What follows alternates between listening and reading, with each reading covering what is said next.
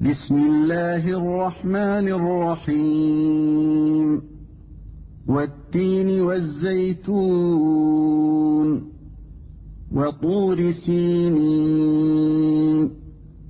وهذا البلد الأمين. لقد خلقنا الإنسان في أحسن تقويم.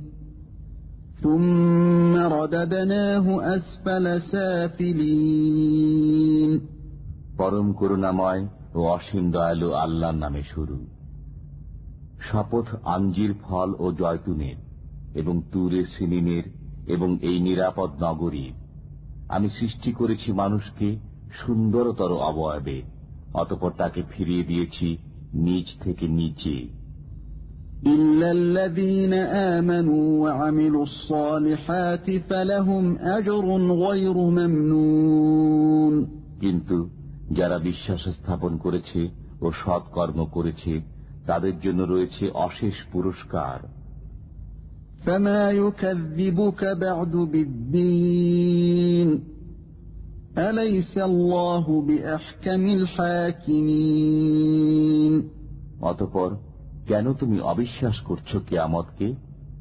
আল্লাহ কি বিচারকদের মধ্যে শ্রেষ্ঠতম বিচারক নন?